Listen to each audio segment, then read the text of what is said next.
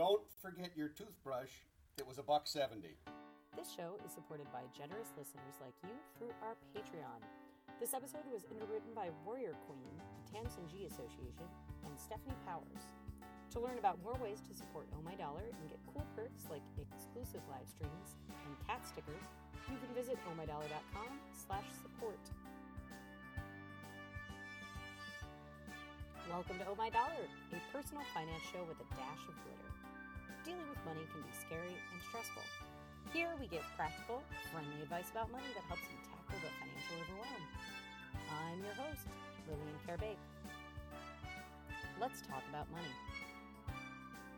Today is a solo show as Will is out on vacation and I am recording from a hotel closet in Orlando instead of the radio station.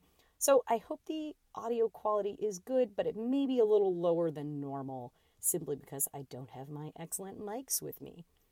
Because I'm traveling, I thought it might be an excellent time to answer a listener question that was asked quite a while ago. Nikki from Washington, D.C. said, I see all your reports online, and I'm really curious how you do conference travel. I'm also a freelancer, and I often have trouble finding a way to go to conferences on a limited budget. Do you have any advice?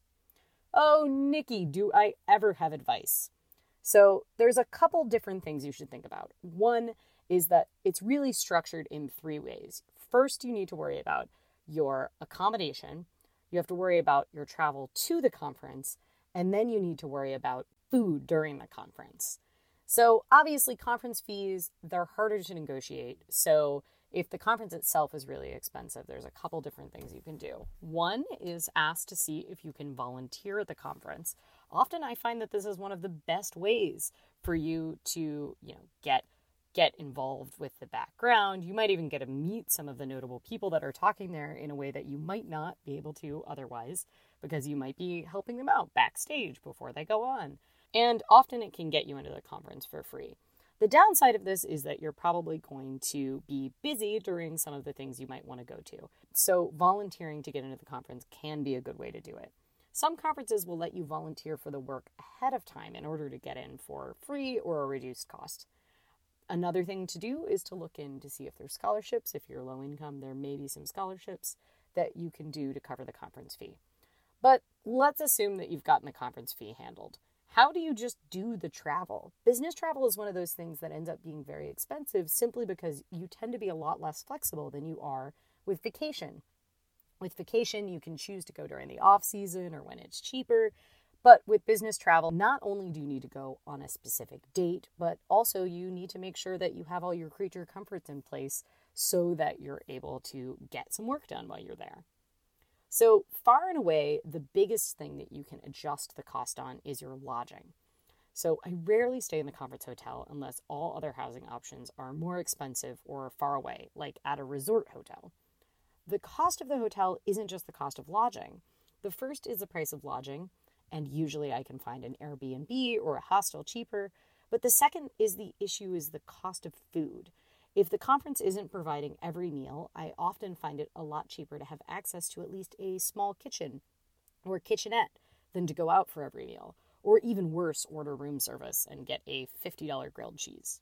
So, for me personally, I often need access to refrigeration due to my medication, and it's hard to get that in a standard hotel room, but it's really easy to get access at an Airbnb or a hostel. If the conference hotel is the best option, for example, it's just too far to get to the conference hotel from any other lodging, or all the other nearby options are just as expensive, then I will see if I can get a roommate. Not everyone loves this, obviously, but it's a good way to save money. Many conference hotels will have suites where each of you get your own room with a door, and you actually will have a door in between the two rooms um, if one is willing to sleep on like a pull out couch. The main thing that you'll have to do is coordinate bathroom use. So, you know, if you spend a really long time in the shower, maybe you don't want a roommate. You can often look ahead of time if there is a Facebook group or an app for the conference. You can often meet people even if you don't know someone and, uh, you know, check in with them about kind of what their style is and see if you can get a roommate. And obviously, that halves the cost that you're going to pay for a room. So, the second thing you need to think about is food. So, feeding yourself on business travel. So, if there's not a grocery store within a short walking distance of my hotel, I will spend money on Instacart or Amazon Prime grocery delivery directly to the hotel. Because even with a delivery fee, groceries save a ton of money over $14 bowls of Cheerios at the hotel restaurant.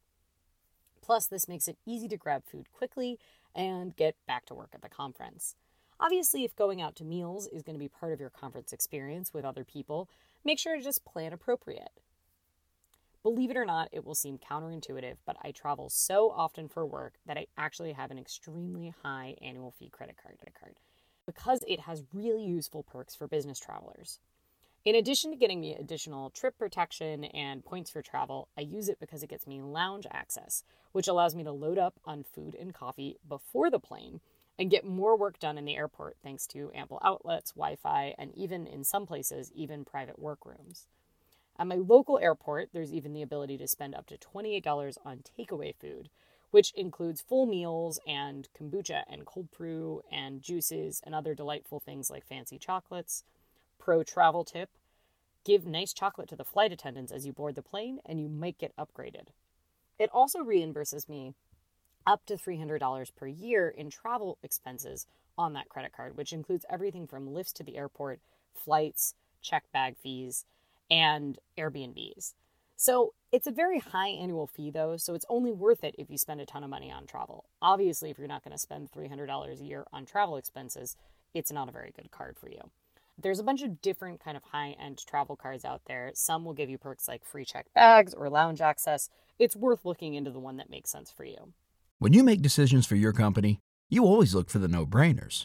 And if you have a lot of mailing and shipping to do, stamps.com is the ultimate no-brainer. It streamlines your process to make your business more efficient, which makes you less busy.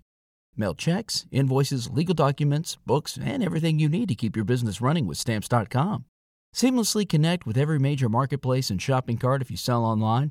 Schedule package pickups through the dashboard and automatically see your cheapest and fastest shipping options from different carriers, with rates up to 89% off USPS and UPS rates. And with the Stamps.com mobile app, you can take care of mailing and shipping wherever you are, even on the go. Make the same no brainer decision as over 1 million other business decision makers with Stamps.com. Sign up at Stamps.com with code PROGRAM for a special offer that includes a four week trial, plus free postage and a free digital scale. No long term commitments or contracts. That's Stamps.com, code PROGRAM. Just for the record, the card that I use is the Chase Sapphire Reserve card which has a crazy high annual fee of $450, but gives that 300 credit. I spend more than $150 a year on the free food that it gets me at my local airport, so it ends up penciling out in the end. Plus, I enjoy the additional trip protection and everything. The right travel card for you is entirely determined by your own travel habits, preferred airlines and destinations, and what kind of benefits make sense for you.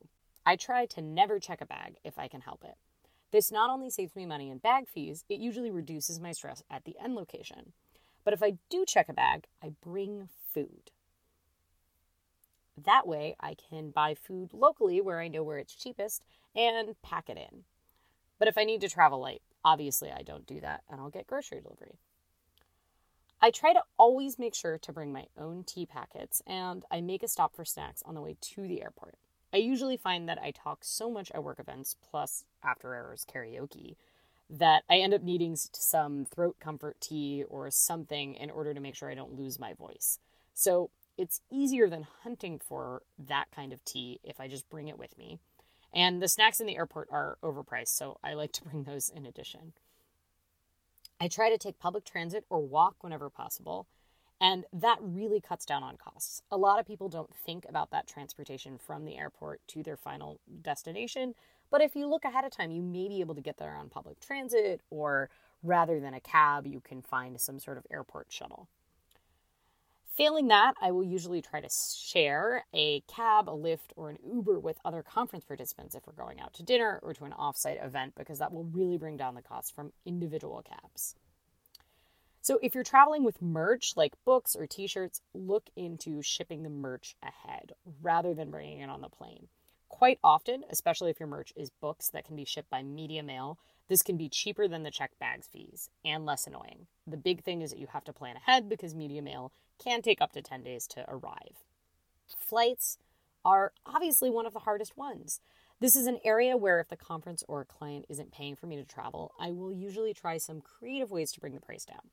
I will look into flying to cheaper different airport or taking the train to my end location. And if I know ahead of time where I'm going, I might do some travel hacking in order to get to a card with a sign up bonus that would cover the travel. If I'm looking far out in advance, I will stock cheap travel websites for that end location. Usually, I don't want the cheapest flight, but I want the best time for business travel since things are usually a little less flexible with business travel. Personally, I try to prioritize daytime flights that will let me get work done on the flight, simply because I really don't do well with sleep deprivation and red eye overnight flights. This is a personal choice. If you're good at red eyes, it's an excellent way to save money on accommodation and often nab a cheaper flight price. So, once you've got this all handled, you need to make sure that you keep your receipts as a freelancer. So, all of these expenses for conferences and everything is a business tax deduction. And you can keep all of your receipts and exactly tax deduct things for every single one of your meals, but usually make sure that you write down who you were eating your meal with, um, and obviously all the receipts for flights and hotels.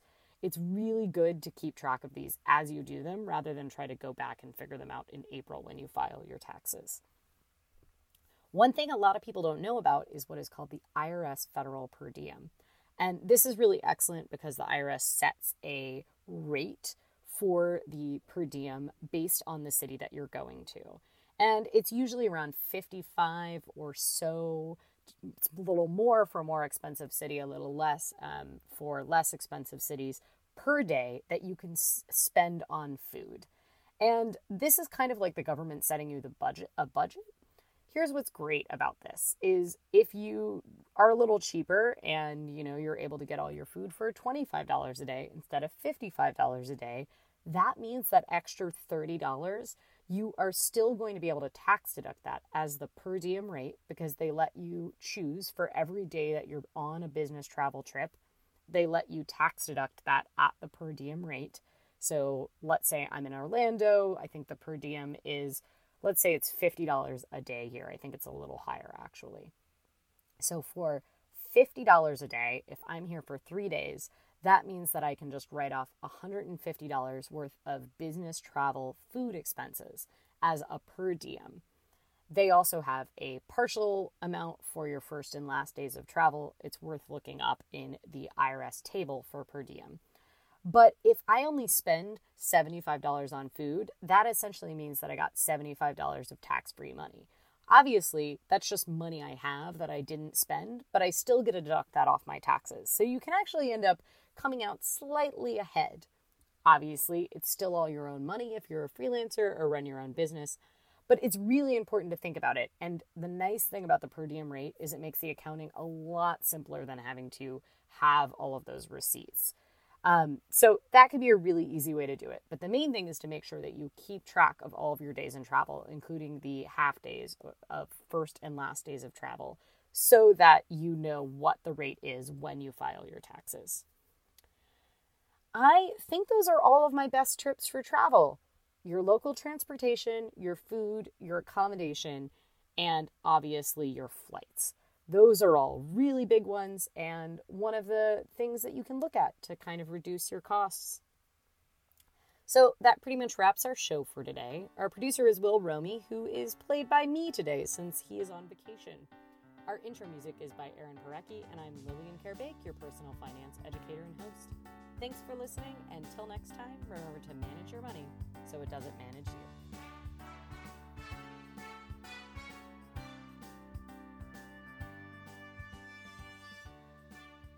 Thanks to our Patreon backers, we're going to start having transcripts for the show. Thank you so much for everyone that supported us on Patreon and is making these really cool things that benefit everyone happen. If you're interested in possibly supporting the show for as little as a dollar a month, please check out ohmydollar.com slash support. We're really close to getting to the point where we are going to have semi-monthly live shows where I will answer your questions and you don't have to wait for them to be on the show. So if you're interested, go to ohmydollar.com slash support. Say goodbye to your credit card rewards. Greedy corporate mega stores, led by Walmart and Target, are pushing for a law in Congress to take away your hard earned cash back and travel points to line their pockets. The Durbin Marshall credit card bill would enact harmful credit card routing mandates that would end credit card rewards as we know it. If you love your credit card rewards, tell your lawmakers hands off my rewards. Tell them to oppose the Durbin Marshall credit card bill.